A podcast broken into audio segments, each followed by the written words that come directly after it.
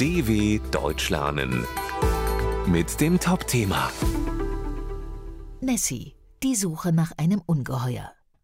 In einem schottischen See soll seit Jahrhunderten ein Ungeheuer leben, Nessie.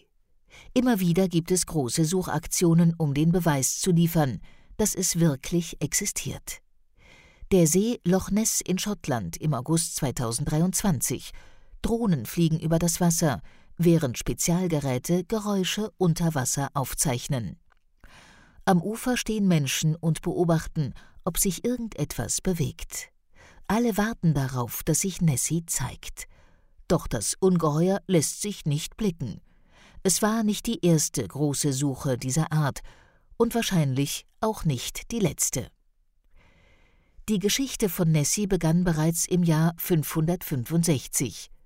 Ein Mönch hat das Wasserungeheuer damals angeblich daran gehindert, einen Mann zu fressen. Seitdem wurde Nessie immer wieder im Wasser oder an Land gesehen. Doch richtig berühmt wurde das Ungeheuer erst 1933. Damals berichtete eine Frau, die am See wohnte, dass sie Nessie gesehen hätte. Die Zeitungen verbreiteten die Geschichte auf der ganzen Welt. Ein Jahr später gab es sogar das erste Foto von Nessie, eine Sensation. Erst 60 Jahre später kam heraus, dass das Foto doch nicht Nessie zeigte. Jemand hatte aus einem Spielzeugboot ein Ungeheuer gebaut. Trotzdem glauben viele Menschen weiter an Nessie. Andere halten die Geschichte für Unsinn. Wahrscheinlich haben die Leute ein großes Stück Holz oder Wasservögel gesehen, sagen sie. Aber wer weiß? Sogar Wissenschaftler versuchen immer wieder, das Geheimnis von Loch Ness zu lüften. Sicher ist, dass das Ungeheuer für die Region ein Gewinn ist. Kein anderer Schotte ist so berühmt wie Nessie.